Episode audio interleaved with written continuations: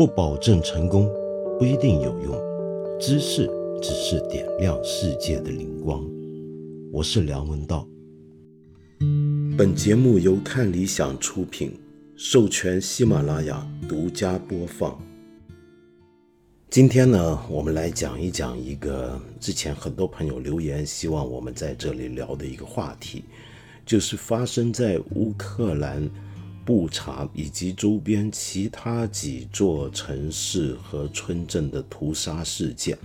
关于这件事啊，呃，我看到很多朋友想我聊一聊。在中国呢，我们聊这件事情，第一个要问的问题，也是我今天在这里唯一重点关心的问题，并不是战争背后的有没有罪行的问题。也不是呃战争中的屠杀平民的事件的道德问题或者历史扫描，而是这件事情到底是真的吗？俄罗斯军队真的在基辅地区附近这几座市郊地区？因为我们注意啊，布查其实是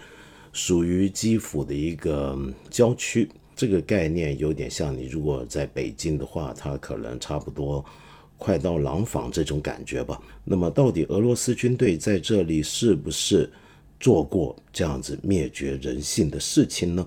那为什么在中国，我们首先关注的问题是，到底这件事是不是真的呢？那是因为我们目前可以看到媒体上有各种各样真假难辨的消息，使得我们做判断的时候很不容易。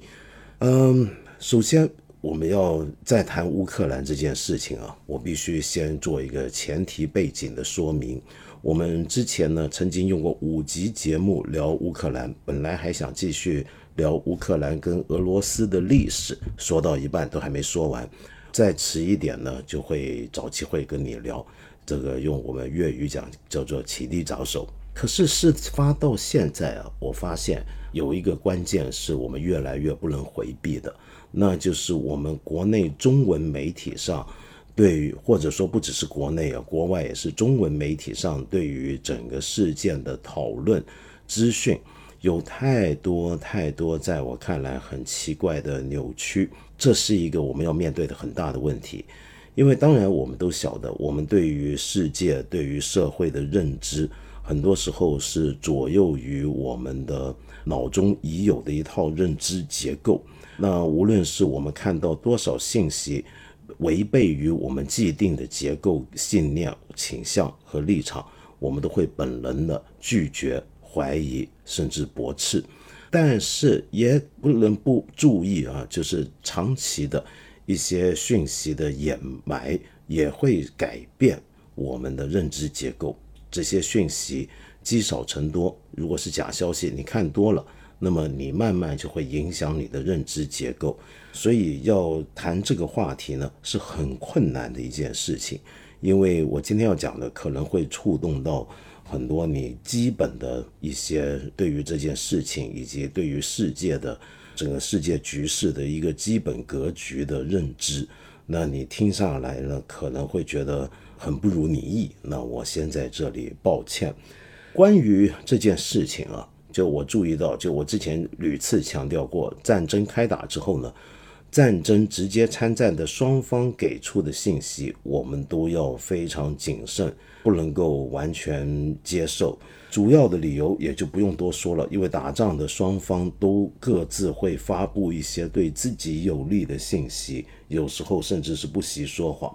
但是我特别注意到一个有趣的事啊，就是。现在不只是双方在制造一些呃有利于自己的讯息，甚至是同情跟倾向于双方的呃无关的第三者，比如说我们的网友们也会参与创造一些东西。我举个简单的例子啊，我们知道这一回俄罗斯对于乌克兰采取的他们所说的特别军事行动，我一直都强调。在战略上来讲，我觉得是错误的。请注意，我讲的是战略上，指的是什么呢？就他没有办法达到他战争发动这场战争的目标。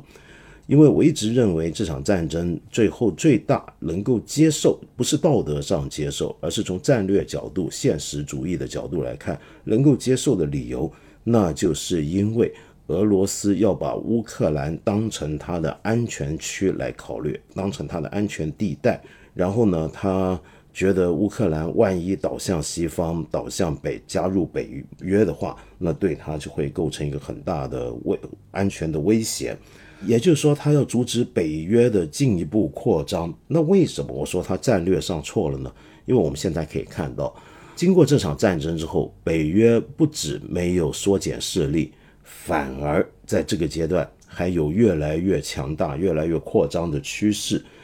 最简单的例子就是芬兰跟瑞典这两个中立国，现在都在积极考虑要加入北约。芬兰总理桑纳马林呢，前天就说过，他们现在正在认真考虑，希望能够在春季完成，就没多久了，在这个这个春天完成。这个对于北约的加入的程序，那么尽管俄罗斯的政府发言人警告过北约跟瑞典，说你们要小心面对政治和军事上的后果。那么做完这番威吓之后，他们反而更加想要加入北约，而不是害怕俄罗斯不想加入北约。那这就是我说的战略错误。好，我刚才说的假消息啊，我就注意到有这么一个消息，这几天网上也很多人在流传。就说这位桑纳马林八五后的芬兰总理是个很厉害的强人。说他怎么样呢？他面对俄罗斯的威胁，他就回了一句：“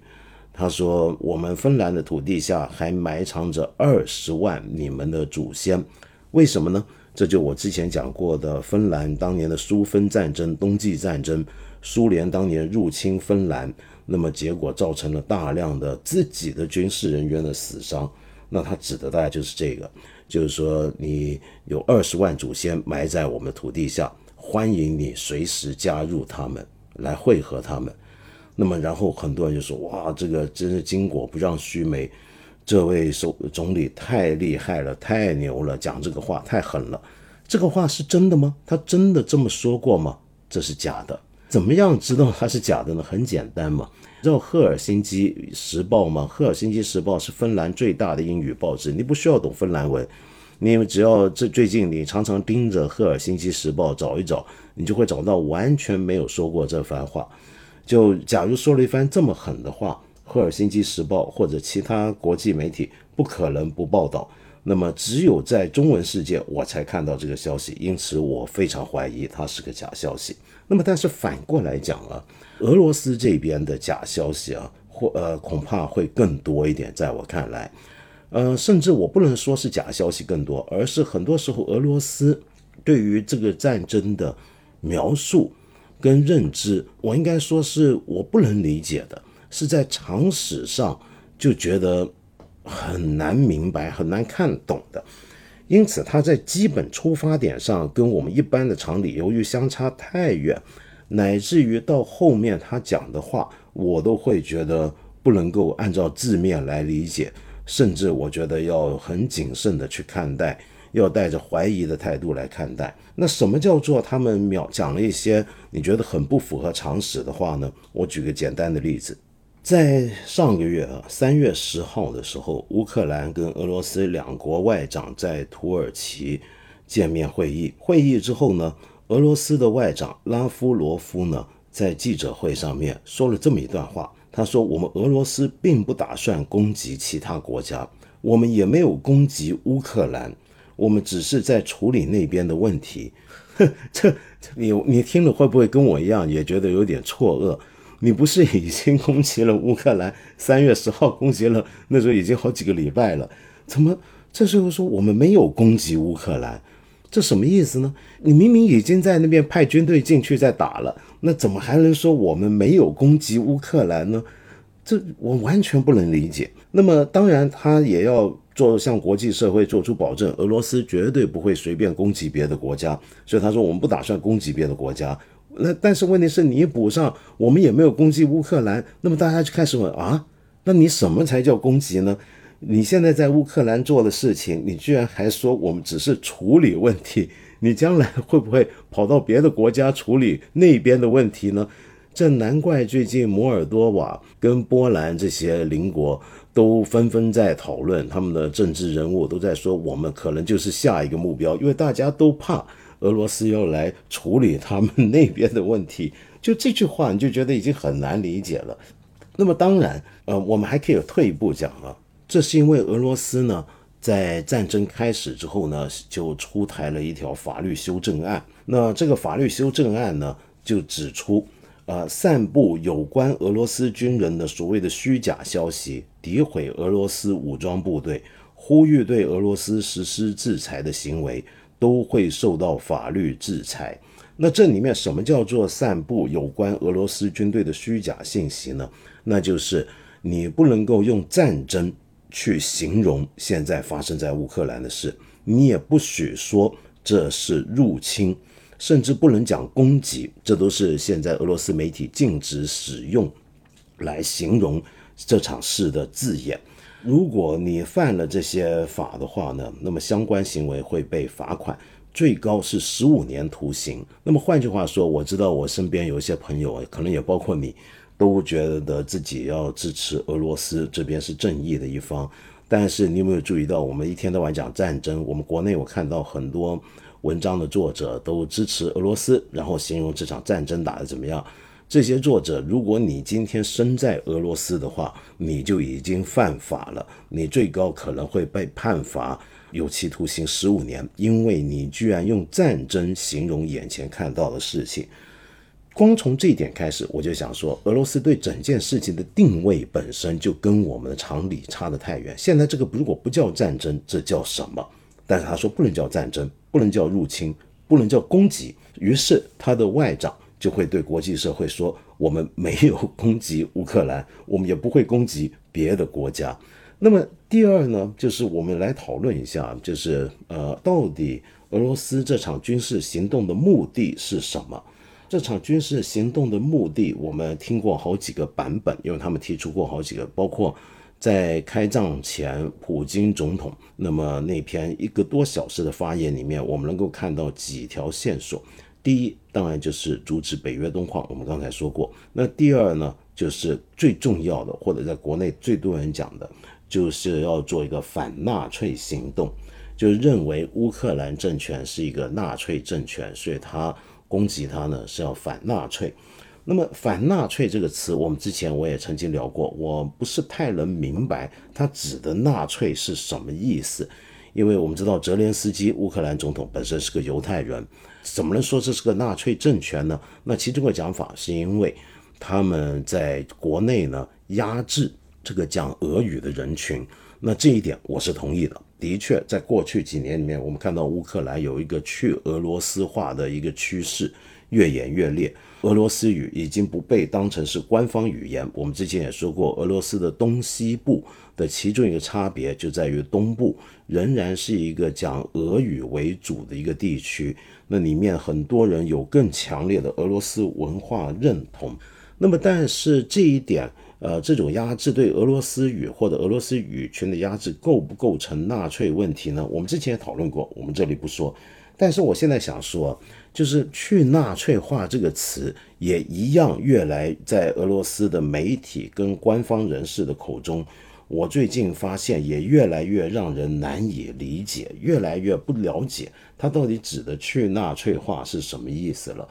比如说，在四月八号的时候。俄罗斯外交部的发言人扎哈罗娃呢，在上面就对记者举例说明乌克兰为什么是个纳粹政权。他举的其中一个例子是乌克兰人不肯分享他们的罗宋汤的配方，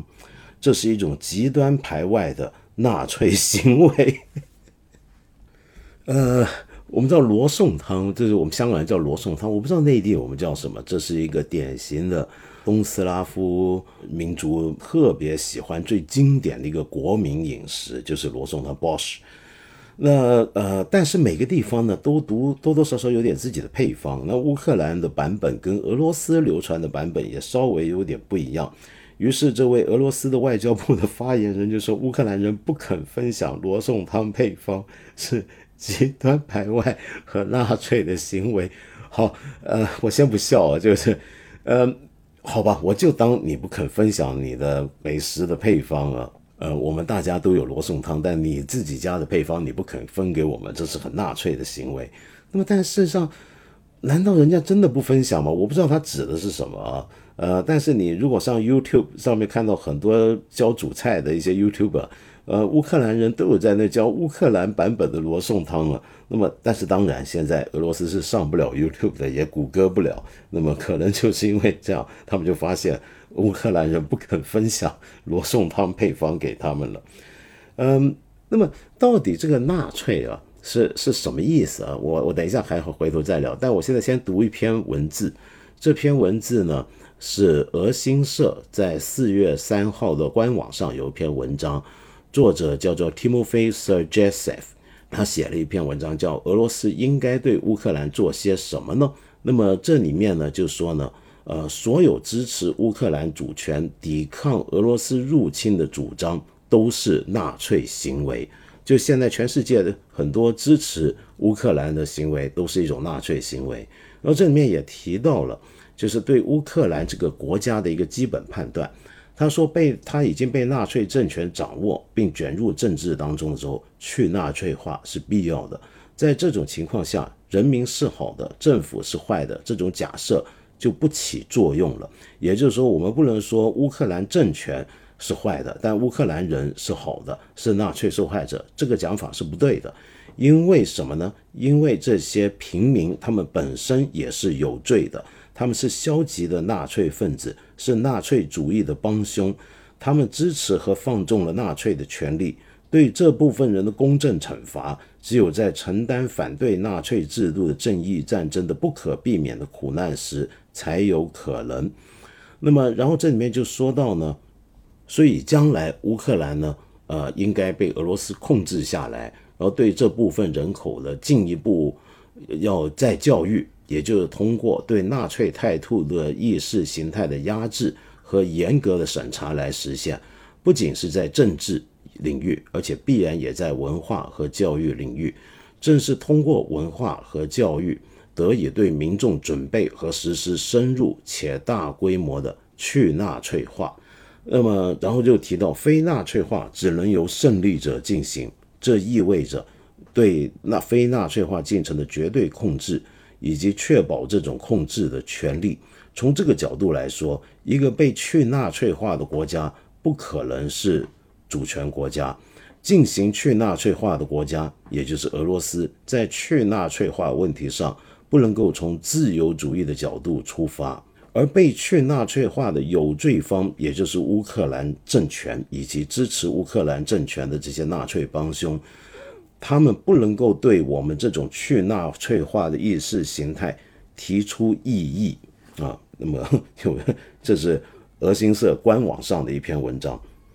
那么这么一来就很吓人了，因为现在大家都在担心，那谁是下一个呃纳粹政权？比如说莫斯科市议会，也就是他们的市杜嘛，就有一个成员，这几年挺红的一个年轻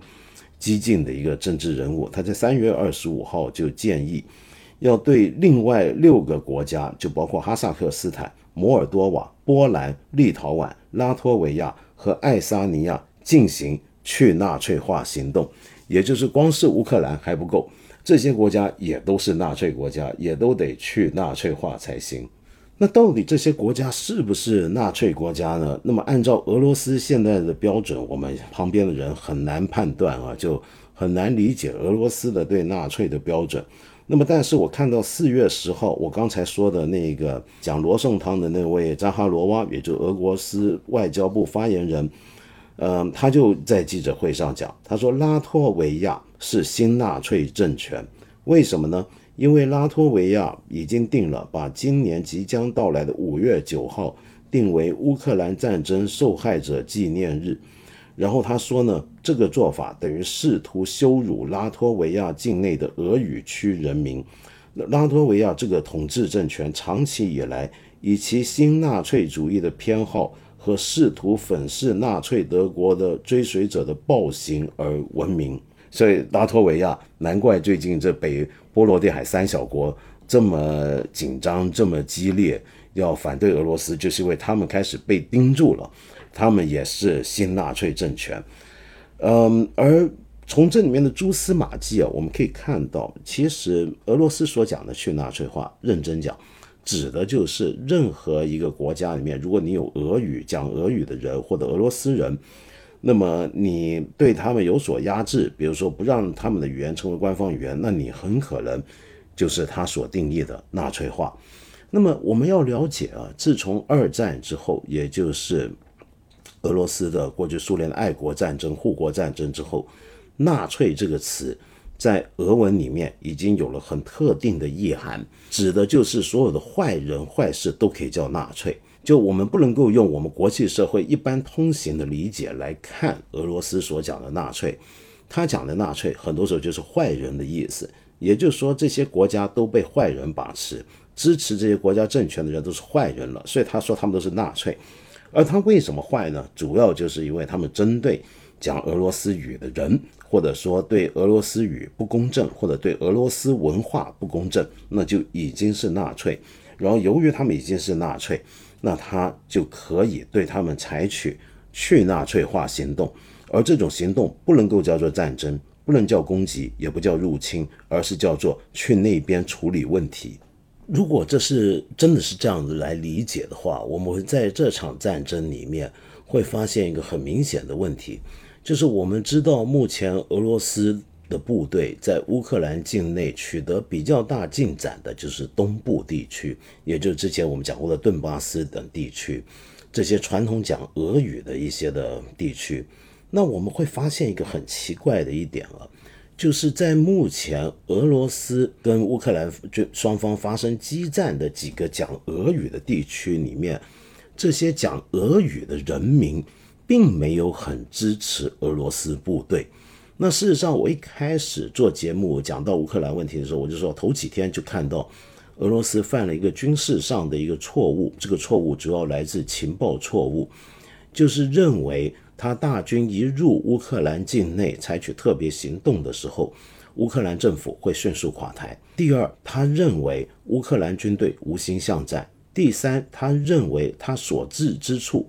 那么乌克兰人呢会起义，会起来欢迎他，因为他们被纳粹压制，而且主要他经过的这些地区都是一些讲俄语的地区，这些俄语人民没有理由不支持俄罗斯部队。但事实上，我们发现这三点全都错了。基于这个错误的情报，于是就发生了头几天我们看战争开始头几天看到的那种补给问题，因为他们的部队。没有带超过三天的粮油，那么前锋部队就已经长驱直入，沿着公路进去。我们看到那条蔓延了几十公里的车队，前面的坦克和装甲车没有油，没有粮食了。那么，然后但是后面的后勤部队呢，可能才刚刚刚离开白俄罗斯境内，于是堵在几十公里之外，也就是加不了油。你想象一下这个车队的情况，那么补给不了前面。那么，之所以遇到这种阻碍，正是因为他这三点预判都错误。那么，主要就是我们看到他所到的一些的城市，他占领跟短暂占领过的一些地方，甚至发生过当地居民上街示威，骂这些俄罗斯士兵，然后要求他们释放他们逮捕的当地的乌克兰政权的地方官员跟市长这样的情况。你再仔细看的话，你会看到。那些上街的示威的人群喊的语言，原来也是俄语。比如说，在跟乌克兰呃发生激战的乌克兰第二大城哈尔科夫，这本身就是个讲俄语的城市。甚至啊，这一回恶名昭彰，那么我们全国很多人都知道的亚速营，这个乌克兰的，我之前也曾经批判的介绍过的乌克兰恶名昭彰的新纳粹军事组织。这个亚速营，你想想看，它作为一个新纳粹组织，那么它跟俄罗斯部队对抗，那他们肯定就是讲乌克兰语的一个组织，要对抗讲俄语的人，对不对？错了，亚速营主要构成分子恰恰是讲俄语的，因为亚速营本来的想法就是希望做一个大斯拉夫文化，他们是非常认同俄语文化的，那么。所以整个事情跟我们原来所想的完全不一样，不是那么简单。呃，也就是说，乌克兰里面现在出现的情况就是讲俄语的人也不喜欢俄罗斯部队，也不喜欢俄罗斯政权，而是要求要一个独立的乌克兰的一个一个主权国家。这是为什么？这就又是个历史问题啊。我们以后有机会接着再谈。当然，这里面肯定有一些是倾向俄罗斯的一些的民众的。那么，但是战争到现在为止，看不出这些人有多么活跃，或者说看不出他们的数量到底有多少。所以我自己觉得，去纳粹或者纳粹这个讲法，因为简直一一团烂泥。我们不要在这里纠缠太多，我们还是回到我原来的根本的判断，就这个战争。基本上是一个反对北约东扩、防止乌克兰成为西方力量的一环的一个背景下发生的。那么，所以四月十一号，也就是在前天，俄罗斯外长拉夫罗夫就说了，特别军事行动是为了结束北约肆无忌惮的东扩，并终结美国西方肆无忌惮要在世界上霸占统治地位。这种所谓的统治地位是建立在严重违反国际法的基础上。俄罗斯是不愿屈从美国意志的国家之一，俄罗斯将只会是平等国际社会的一部分，不会允许西方国家忽视其合理的安全关切。这一点，我觉得倒是说了真话。但是问题哈，就始终，如果我们我不在这里这几个系列我都不谈，呃，这几集我都不谈道德，但是谈道德问题的话，也是个事儿啊。我之前也不是讲过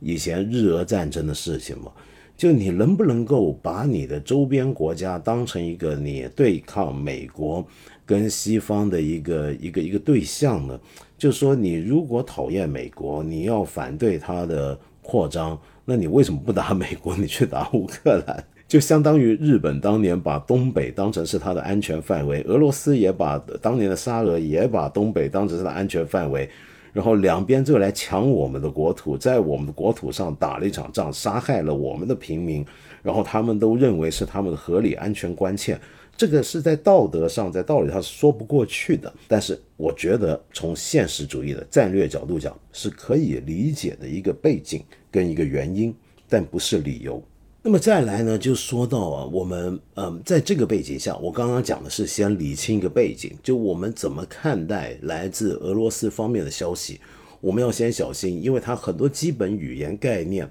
都跟我们一般的理解不太一样。那么再来，则是一些非常明确的假消息。我们从战争开始之前就已经看到假消息，包括俄罗斯官方几次说过，他从来没有计划。要入侵乌克兰，从来没有计划要要要挥军进入乌克兰。结果我们发现他真的这么做。当然，你可以事后帮他解释，呃，因为这不叫攻击嘛，这叫处理问题，这叫去纳粹化，所以他不算是呃违反了他之前的讲法。但有趣的是，因为他之前说这些战前种种的预测都是西方的阴谋，实际上他们从来不打算打乌克兰。结果我们国内很多人相信，也都说这是西方阴谋。结果他真打了，真打之后呢，那么他们在当天下午就发布消息说，乌克兰总统泽连斯基已经逃离乌克兰。然后我当时也看到我们中文媒体里面有很多这方面的消息，结果又被认证实是错的了。再来呢，就是说我们包括我们国内一些专家，大概主要也是依赖来自于俄罗斯方面的消息，提出各种预判，都是三天之内。乌克兰政权就要垮台，因为这也是俄罗斯原来的预估，所以才会发生刚才我说的物流补给不足的问题嘛。结果他也没有三天之内垮台。那么经历了这么一连串，如果到现在你都还百分百的单方面的接受俄罗斯方面消息，那是不是很奇怪呢？比如说我在我们国内中文媒体上面就看到有一个很奇怪的现象。就乌克兰的正规军里面有一支部队叫第五十三旅，这个第五十三旅啊，呃，我注意到在二月二十四号的时候，在知乎上面就有人写帖子，呃，根据俄罗斯方面的消息，就说乌克兰第五十三旅被俄罗斯部队全部歼灭了。到了二月二十七号的时候，知乎上又出现一个帖子，就三天前被全部歼灭的这支部队，他们又投降了。然后到了三月七号的时候，这个部队又在搜狐上面被全部歼灭了。然后三月二十二号的时候，有一个传的很火的抖音上面那个视频，又说这个乌克兰第五十三旅被全部歼灭。呃，在两个星期之内，乌克兰第五十三旅分别被全部歼灭了三次，加上还投降了一次。那难道我们大家的记忆都这么短暂吗？就这个乌克兰五十三旅在同一个平台上面被歼灭两次，大家不觉得很奇怪吗？就我们 这可哎算了，由此可见，我们这个讯息环境被污染到多么严重的一个地步啊！那么，但接下来呢，我们呃来看这场战争啊，我们会注意到一个很大的转变，那就是因为俄罗斯部队已经撤出基辅地区等乌克兰北部地区，那么现在接下来的主战场应该就会集中在东部地区，就是要巩固就是原来那两个宣布独立的州份以及南部的地区的控制，因为这应该是俄罗斯目前的主要目标。如果这是主要目标的话，那又更让我怀疑他一开始的战略错误。那为什么要打基辅呢？那你本来这两个地方已经宣布独立，然后你迅雷不及掩耳的，仿佛当年进入克里米亚一样的派兵进去，那整个国际社会来不及反应的话，那本来不就是造成一个既定事实是最好的吗？但为什么要还要攻打基辅呢？搞成现在这个样子呢？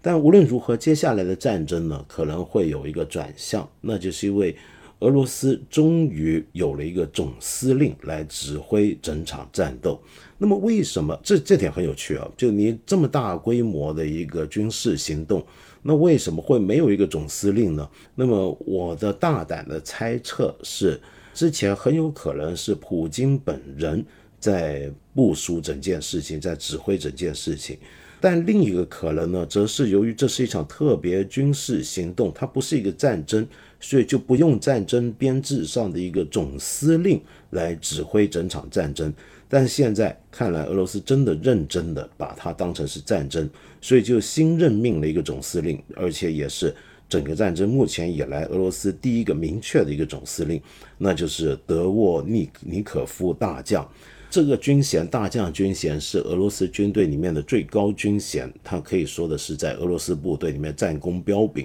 而且很有记录。而他是在苏联时期就加入红军，曾经出任俄罗斯武装驻叙利亚的第一任部队的第一任指挥官。二零一六年九月回到俄罗斯国内担任南军区司令，也就是高加索地带跟乌克兰接邻地带。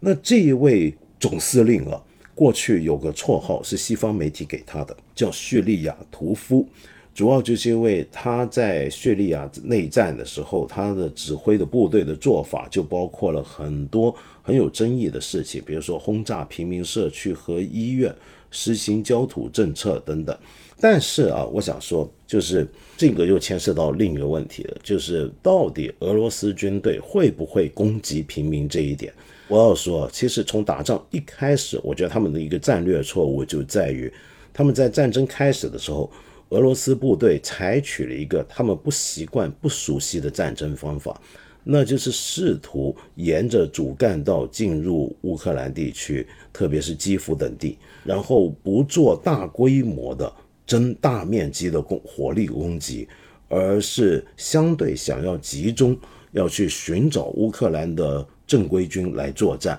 针对他的军事措施来作战。那么乌克兰这回有趣的是，你不太容易看到他的正规军集结在什么地方。他们采取了一个非常灵活的，有点像是游击战的一个做法。那么这就使得俄罗斯很被动了。为什么呢？因为假如你跟我一样做这行这么久，我们过去几十年长期关注国际局势，你长期观察俄罗斯军队的。作战的方法的话，你就知道，精准打击军事目标从来不是他们的强项，他们的作战更倾向于是采取一种类似焦土政策的办法，包括大规模的攻击平民区域，尤其是医院。那为什么要这么做呢？这是因为这样能带来一种巨大的心理压力，造成一种恐惧，来瓦解他的敌人的士气。事实上，这个我们平常叫战斗民族的这个部队，呃，在过去二十年来的战争，我们看到都是喜欢这么做的。最明显的就是在第二次的车臣战争的时候，那第二次车臣战争交战，双方其实都采取了非常恐怖的针对平民的做法，那么就造成这个结果。那么另外呢，我们还可以看到，在叙利亚也是同样的情况。然后在二零零八年的格鲁吉亚战争，俄罗斯跟格鲁吉亚战争也让我们看到，他这么在居民区投下集束弹。集束弹这种炸弹，我们知道是以人员的杀伤为主的一种武器。那么，但是他在居民区投下集束弹，而不是针对军事目标。那么，在当年的德涅斯特河沿岸的战争里面，俄罗斯跟摩尔多瓦共和国双方也都产生过这种刻意攻击平民的情况。那么，也就是说，我我想说，就俄罗斯本来擅长的就是这种无差别性的，甚至是刻意针对平民地区的攻击。因为他要这个效果来达到一种恐慌、一种心理压力，那么这是一个从苏联时期啊就有的一种战俄罗斯式的俄军的一种战争的方法。那么你要他很精准的回避平民目标，去只打击军事目标，这并不是他们很擅长的一件事情。那么当然我知道，听到这里你可能会说，那我为什么只说我是不是言下之意就是俄罗斯本来就是很擅长？攻击平民，那我为什么不去说一下美国人过去怎么做呢？呃，对，是的，我们这种时候当然要又要请美国出场。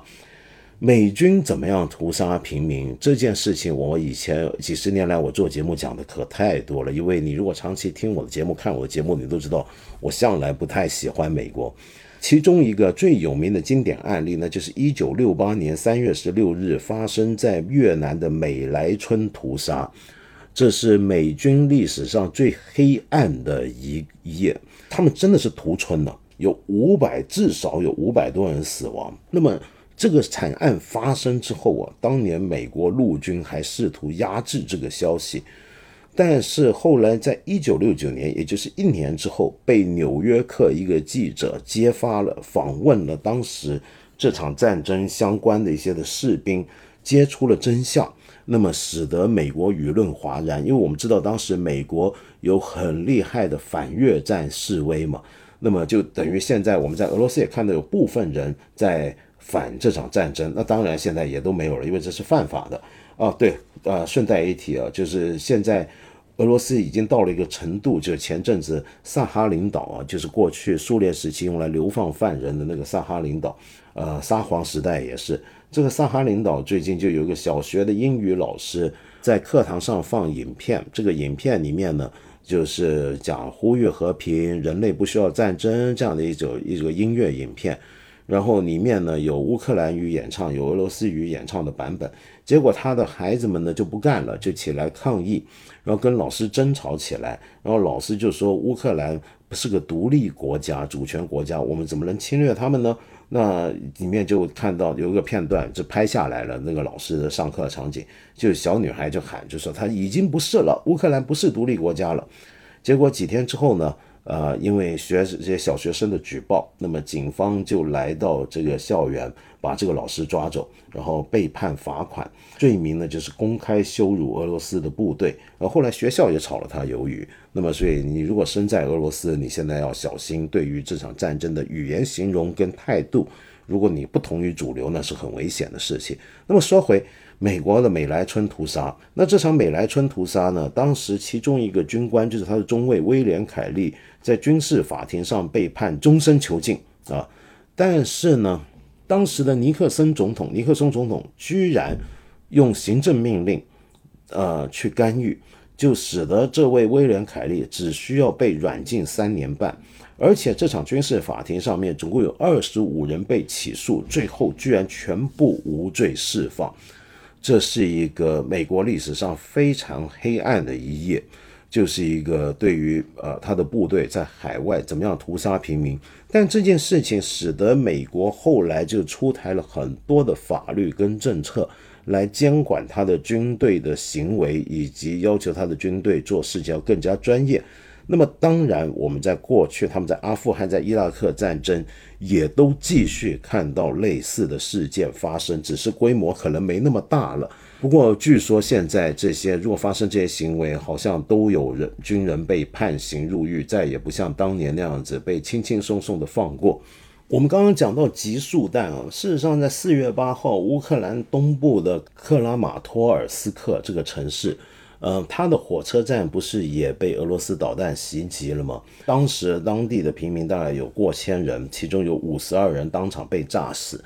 炸死他们的这两枚导弹，现在看到照片，其实就是集束弹。呃，也是集束弹，也是针对平民的、针对人员的。那我很能理解为什么要炸这个火车站，因为是担心在接下来的东部决战里面，乌克兰的部队能够透过或物资透过火车转运。但是为什么你要用集束弹呢？就集束弹，你你应该炸的是这个设施，而不是那里的人，对不对？当然这件事情呢，俄罗斯就会说，这其实是乌克兰自己的攻击。自己攻击，这点也很有意思。这也是过去二十年来关于俄罗斯作战的方法里面常见的一个现象。就如果你只看俄罗斯媒体的话，或者他官方媒体的消息的话，就会发现，在过去二十年来跟他作战的对手啊，都有一个倾向，就都喜欢炸自己人，都喜欢杀自己的国民，然后跟着还要嫁祸给俄罗斯。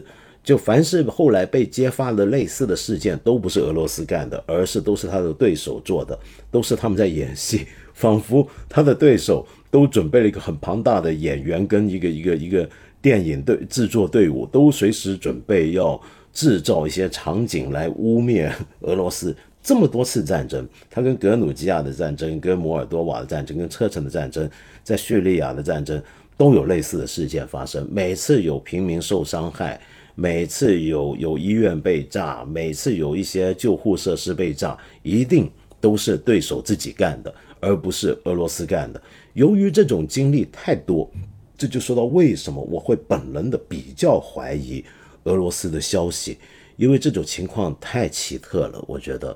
呃，那么我们现在说回布查这个惨案啊，呃，这件事情呢，目前死亡人数到现在。还没有办法完全统计出来，那么但是现在看的是有许多被害者都是被绳子反绑、胶带封口，在头或者背部用行刑式的枪杀方法来杀死的。然后另外有些女性被害者呢衣衫不整，那么有被性侵过的痕迹。那另外呢这件事情呢最后还被发现还有许多儿童的尸体。然后，另外也有一些呃幸存者，一些女孩子现在被发现怀孕了，他们声称是被俄罗斯军人轮奸。那么，另外也有一些平民呢，这些平民呢被发现他们的耳朵被剪掉，牙齿被拔掉，他们尸体看得出来，那么可见生前经历过酷刑。那我注意到有一些国内知名的学者说，这个其实不叫平民，因为。乌克兰政权已经发枪给平民百姓，而且他很多平民百姓都主动起来想要参与抵抗。这就像我之前说的，这件事情其实很危险，因为这就会模糊了军人与平民的分别。那我是同意的，就这时候你很难分辨军人跟平民了，因为乌克兰现在有点在某些地区有点全民皆兵的感觉。但是问题在于啊。呃，如果你跟你做军事作战上面，如果你发现你的对手虽然是个平民，他拿枪攻击你，那你当然可以还击他，可以攻击他，因为这时候你可以把他当成军事人员。但是，那为什么会有人是被双手反绑在背后，呃，嘴套胶布呢？这你就很难说叫做呃把他当军事人员来处置了。那就算是战俘用这种方法行刑，这也是违反国际法的。所以这个做法是很奇怪的，所以我不能接受说，由于这些平民已经相对军事化了，或者俄罗乌克兰的做法发枪了，所以就说这些平民就该死，我是不赞成的。当然，我们会看到这个事情出来之后啊，国际局势上有了很大的变化。首先就是本来正在进行中，大家都很期待的这场和双方的协调和谈，现在基本上可以看到是谈不下去了。乌克兰方面对这件事情非常愤怒，而且不只是布查，还有周边几个地方都有类似的情况，使得他们没有办法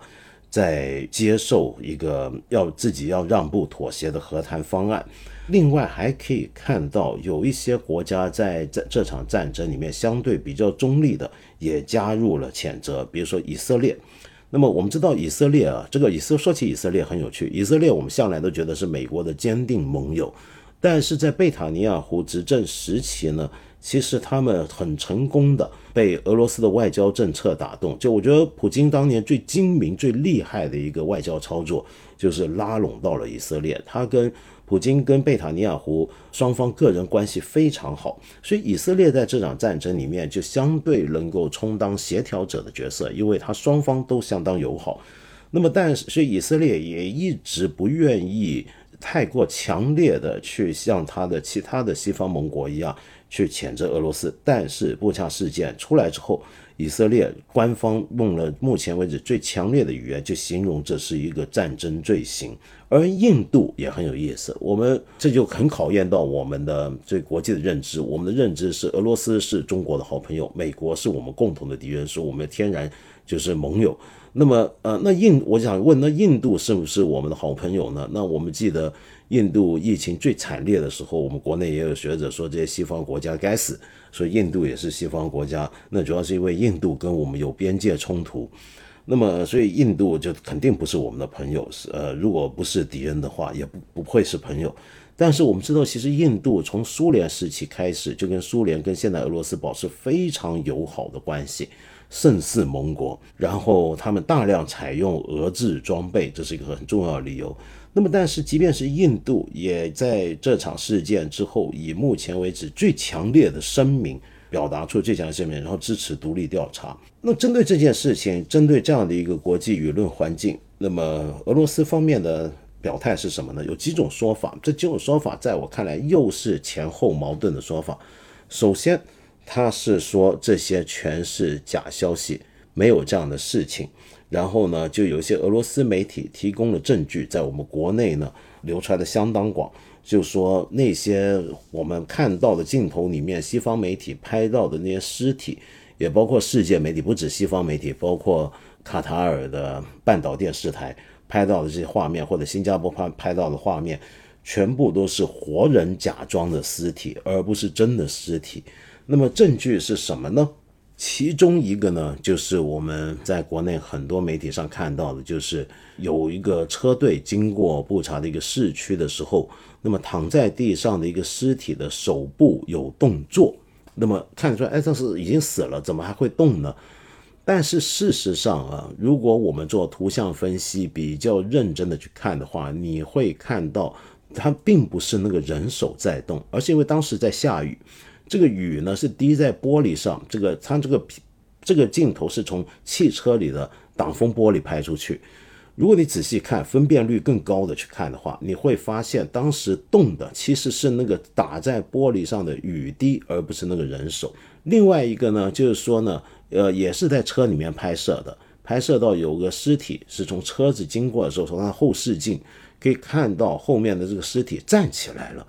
但是你如果再仔细看的话，你也会发现，这只是因为后视镜通常是弧形的外后视镜，所以在那个过程里面呢，你的摄影机向前平移的这个车辆就会拍到后面那个东西好像直立起来的感觉，实际上它并没有动。那当种种这种说它是摆拍啊，这些大家也不太相信，因为过去。呃，我就像我刚才讲，二十年来俄罗斯的战争里面的对手都都在摆拍，那这个讲法已经让人觉得不太容易有说服力了。所以后来俄罗斯的驻联合国的大使，包括他的外长拉夫罗夫，又换了另一个说法，这个说法就承认这些是尸体，只不过说这些尸体是乌克兰人自己，乌克兰军方自己处死的，他们全是在俄罗斯军队撤出之后。才被接下来重新占领这个地方的乌克兰军队杀害的。那为什么要乌克兰军队要杀自己的平民百姓呢？那是因为他们是亲俄罗斯的平民百姓。那么，但是这个我们有看到卫星图片，就说明，呃，其实早在俄军还在控制这些地区的时候，这些街道上就已经出现了这样的一些尸体了，等等。啊，那就有点搞不清。就但是我想说的是，我们必须要明白，就是俄罗斯向来有一套自己的话语，自己的一套甚至真实跟真相的标准，可能都跟我们不一样。我很记得，就我们这有很多位朋友提过，我能不能介绍一下亚历山大·杜金这位外间号称是普京国师的这个俄罗斯思想家的讲法呢？我首先要讲，其实说他是俄罗斯的国师，说他是普京的智囊，这个讲法是太夸大。他事实上现在在俄罗斯的政治里面的地位是比较边缘化的，不过他的思想影响很大，就很多俄罗斯的高层、军政、商界里面的高层都很受到他的思想的影响。那么，而这我为什么要提到这位杜金呢？是因为我记得几年前我看过杜金一个访问，人家也是拿一些这样的事实问题来跟他对峙的时候，他就说过，我们俄罗斯有一套我们自己的 truth，我们有一套。自己的真理，这套真理是你们不能够理解的，大概就是这样。那说回这个亚历山大·杜金啊，就我以前，我十年前、十来年前我就介绍过他的著作，十年前又讲过一次，主要就是因为我当时特别关心的就是我们，特别是我们十年前开始讲“一带一路”倡议的时候啊，呃，我就注意到。我们讲“一带一路”这件事情，跟俄罗斯的地缘政治方面会不会发生矛盾呢？我为什么会有这样的一个怀疑呢？是因为亚历山大·杜金的成名作是九十年代的一本书，这本书很可惜我没有读过，因为它只有俄文版，但我只看过它的介绍，叫做《地缘政治基础：俄罗斯的地缘政治未来》。那里面呢就提到，俄罗斯要成为整个欧亚大陆的核心地区。要在这个核心地区里面，他面对的其中一个主要对手，当时他说就是中国，所以在那一章里面，他非常嚣张的、明白的说，中国必须被分裂，我们俄罗斯要把西藏、新疆、内蒙、东北当成是俄罗斯的安全区域，就有点像他现在把乌克兰当成安全区域一样，来逼迫中国往南发展。然后他判定中国在中亚地区，也就是“一带一路”的核心地带，像哈萨克斯坦这个问题上，迟早要跟俄罗斯发生冲突。但是，当然后来杜金立场后来也改变了。二零一八年，他不是应复大的复旦大学的张维维教授的邀约，呃，来到了中国，来到复旦大学演讲。那么，那这时候他又开始称赞中国的天下体系是个好东西，可以跟俄罗斯呢一起构成一个多极化的世界。那最近这个杜金其实也没闲着，你可以在他的社交媒体上看到，他说俄罗斯今天正以第三罗马的身份血战迦太基，俄罗斯必将成为斯拉夫人的世界帝国，我们就是罗马。他这么讲。那总而言之，整套话语都是我们今天正常的一个一个活在现在的一个普通的现代人都不能理解的，就是。怎么又会变成第三罗马这东西又出来？然后你还要构建一个斯拉夫人的世界帝国？你现在到底在做什么呢？所以，我我我今天这期节目先说到这，我就不不去判断这些道德问题。我只是想说，我有时候我看不懂俄罗斯他们的媒体讲的话，或者他们讲的很多东西都很古怪。我只能这么说。所以，对于他们提出的很多东西，我没办法说是怎么回事了。好，那么接下来呢，我们来回应几位朋友的留言啊。那有一位朋友叫做贝多罗素张来水，好长的名字。你说以前看过一部纪录片叫《苏维埃故事》，片子观点有点偏颇，但里面详细讲了乌克兰大饥荒的历史，很多很多亲历者和史料，真是惨绝人寰的灾难，一言难尽。我们旁观者总习惯仅从当下情况出发看待局势。却忽视了那些已经沁入当时几代人血液骨髓的深深情结与群体记忆。我们自己身体上有个小伤口，还会痛苦不堪，又有什么资格和优越感，去对饱含国仇家恨的其他民族妄加评论呢？最后发现，希望早日终结苦难，心存善念，才是我们能做的唯一有意义的事情。是的，我完全同意。事实上，乌克兰大饥荒啊。也是构成今天我们眼下所看到的事情的一个背景，至少在心理上、集体情绪上，使得乌克兰更加成为一个独立的乌克兰主权国家的一个历史背景。将来有机会我们再好好聊，好吗？那另外呢，有一位朋友啊，就又提到了我们上一集讲过的现在的新一轮的疫情打击，尤其在上海造成的灾难问题。有位朋友。呃，留言的名字是幺三五，呃，手机号幺三五开头，六三二八是尾号。你说我知道自己的留言不可能被精选出来，为什么呢？但还是想告诉道长，你是否知道问题要在前进中解决，而不是一步到位想出一个完美的计划？如果有人说把道长提的这些问题都想好怎么解决了，我觉得他不是蠢就是坏。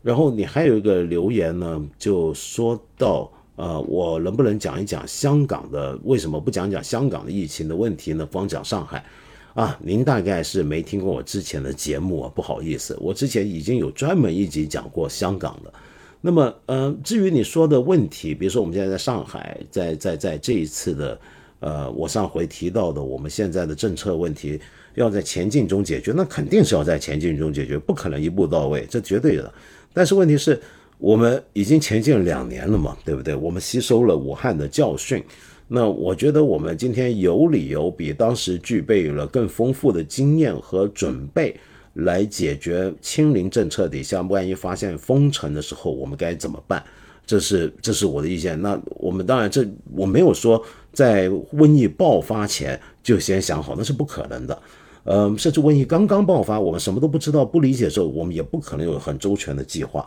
但是到了现在，两三年过去了，我们是不是可以更有准备？而且我主要讨论的就是下一步该怎么走，这是很重要的。那我看到我们这有一位朋友啊，叫钱小豪 NGOer，，那么你就说到你跟我不一样的方式，你是比较支持共存的，因为我提到我赞成现在我们采取的清零政策。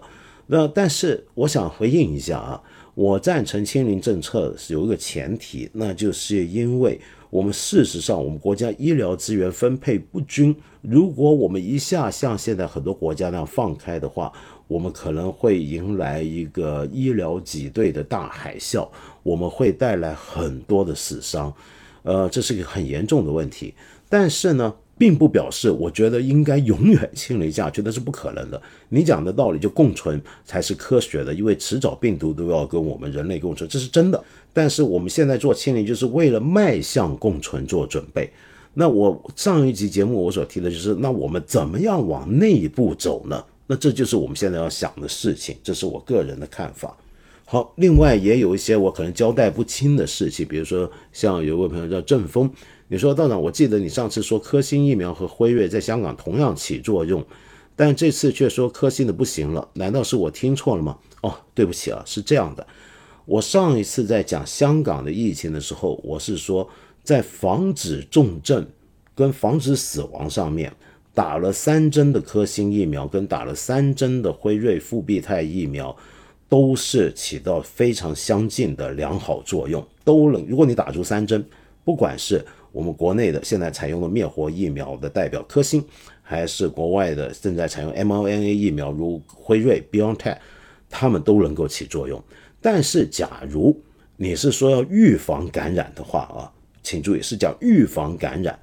那么传统灭活疫苗在奥密克戎面前就不太有效了，是这样的，啊，是两回事，是看你的目标，你是要预防感染还是要防重症？防重症，科兴有效。防感染的话，那科兴的效果就大打折扣了。另外有位朋友叫做 Monotony，你说到，哎，我跟道长是香港中文大学的校友，我念书的时候住在神学楼，听说道长当年就读的时候的很多奇闻异事，哎呀，那真是不堪的往事，您就别提了。和你说你毕业之后在上海工作，一直都关注我的节目。那么去年十月呢，我离开上海到德国做项目。那时候上海情况不错，有几个要一起来德国的同伴都不想离开上海，觉得上海是全世界最安全的地方。他们都是社会精英，手上拿的是名校博士学位，认定国内会给他们提供最佳的个人职业发展条件。这话没错，也的确是。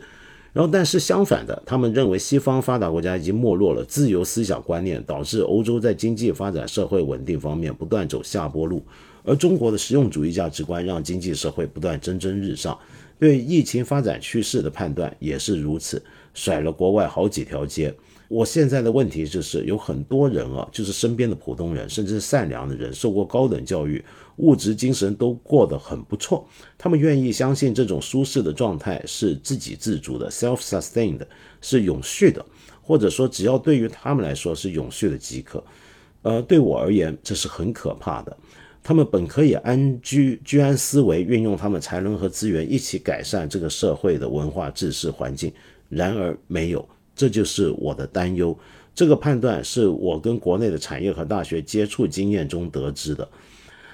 嗯，比如说在上海某个著名的工科大学，我接触到年轻的三十出头的助理教授，本硕博都是现任职学校颁发，以自己是纯正的什么人为豪。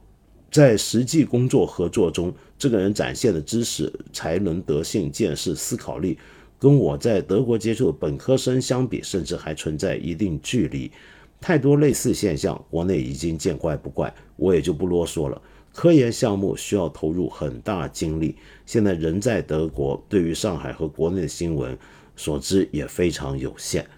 呃，蒙德托尼，原来我们是校友，你还住过神学楼啊？那个，那你？但你是不是跟我一样，也不是念神学吧？你是做理工科，我们是住在那个宿舍。我是念哲学的。呃，说回你讲的这个情况，我也是很担心。我觉得我们以自己的国家自豪是很正常、很自然的。我们对于自己的生活满意，那么如在以中国过去几十年取得成就来看，也是很当理所当然的。但是问题是，我们要居安思危，我们绝对不能自满。永远不能够以为我现在状况就已经是最好，不能更好。那这样子，我们下一步就有可能会面对问题，这个问题可能会变得非常严重的。就这是我我我个人的看法。就我常常觉得，为什么我们需要对社会、对主流的想法要提出不一样的意见，要有所批判，要有各种各样的看法？那就是因为我们要为未来打开可能性。如果我们永远觉得我们已经很好的话，那就很糟糕了。比如说，还有一位朋友叫大风吹的 Smile，你说，呃，我是一名大学青椒，留学回国后进入大学开始工作，因为带的课总能联系到社会问题、国际问题，所以不得不谈。但一般话我只能说一半，我不能完整讲出来，好像有谁在监视我一样。呃，因为领导专门强调过，老师要注意自己言行，要和政府、外交部发言保持一致。我觉得就一个问题，本来就有不同的思考和意见，但我不能，真的很煎熬。有些话我不想附和，所以就索性不说了。那该怎么办呢？啊，大风吹什么？我不知道怎么办。我也认识不少在学校教书的朋友，也有类似的感觉。呃，我只能说，我期盼我们能够更加有一个，至少在校园里面有更开放、自由的环境，我们才能够刺激出更多的新思想。我们要鼓励我们的下一代有更多维的思考方法跟辩论的能力。那么现在我担心的就是有些年轻朋友，他看到自己不同意的东西，本能上觉得不同意，他就开始拒绝，甚至去举报，而不是去辩论。久而久之，他丧失掉辩理的能力，对于很多事情的看法也比较片面。我觉得其实这几年我我跟我交流过的一些大学老师，最担心的恰恰不是是。就你讲这个问题，我我我能理解。就我们自己怎么办？你说你自己怎么办？但是我们要想学生怎么办？这几年的学生以后怎么办？这个是我比较担心的事情。另外，关于上海的事情，那么这里继续有很多朋友留言，我还看到有些朋友比较凄惨，就是竟然就是之前在武汉封城的时候赶上了，现在在上海又赶上了一次。但我听说是不是最近几天好像情况已经好点了，是吧？就对，但愿如此。那当然，现在各种网上的消息，有的一出来就没了，我们也都很难判断真假。比如说，我上回提到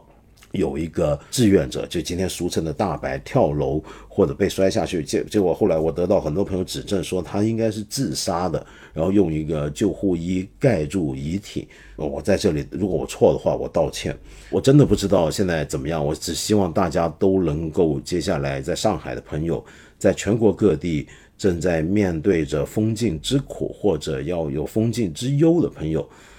都能够迈过这道坎，然后得到治疗。我今天给你听一首音乐啊，就我上回介绍过一个瑞典的一个摇篮曲，很有意思啊，是讲野狼在雪地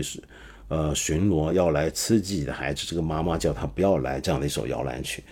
那我今天介绍的又是一个带着北欧风的音乐，但是路线完全不一样，风格完全不一样。呃，是来自一个乐队组合，叫做黑人。黑人其实是个德文了，呃，意思就是治疗、治疗。那这个组合它的构成人员呢，就包括有人是丹麦人，有人是挪威人，有人是德国人。他们的最大特点就是想要复活一个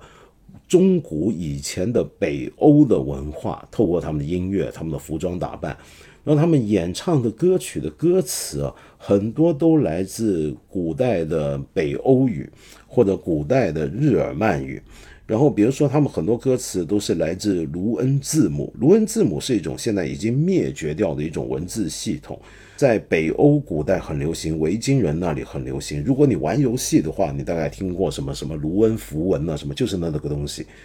那我现在给你介绍他们的这首歌呢，叫做 Norupo。Norupo 是出自一张专辑叫 Futa。呃，那整首 Norupo 这这里面的歌词呢？就是一个古代的挪威的卢恩符文所书写的一首诗，这个诗的结构很松散，就有描写自然，也有描写古代诸神的情况等等。那这是一首理论上是用来治愈我们，让我们进入一段神奇旅程，超脱出我们现代社现代现实生活，然后进入到一个神奇领域的一首歌《n o r u p o 我们来听吧。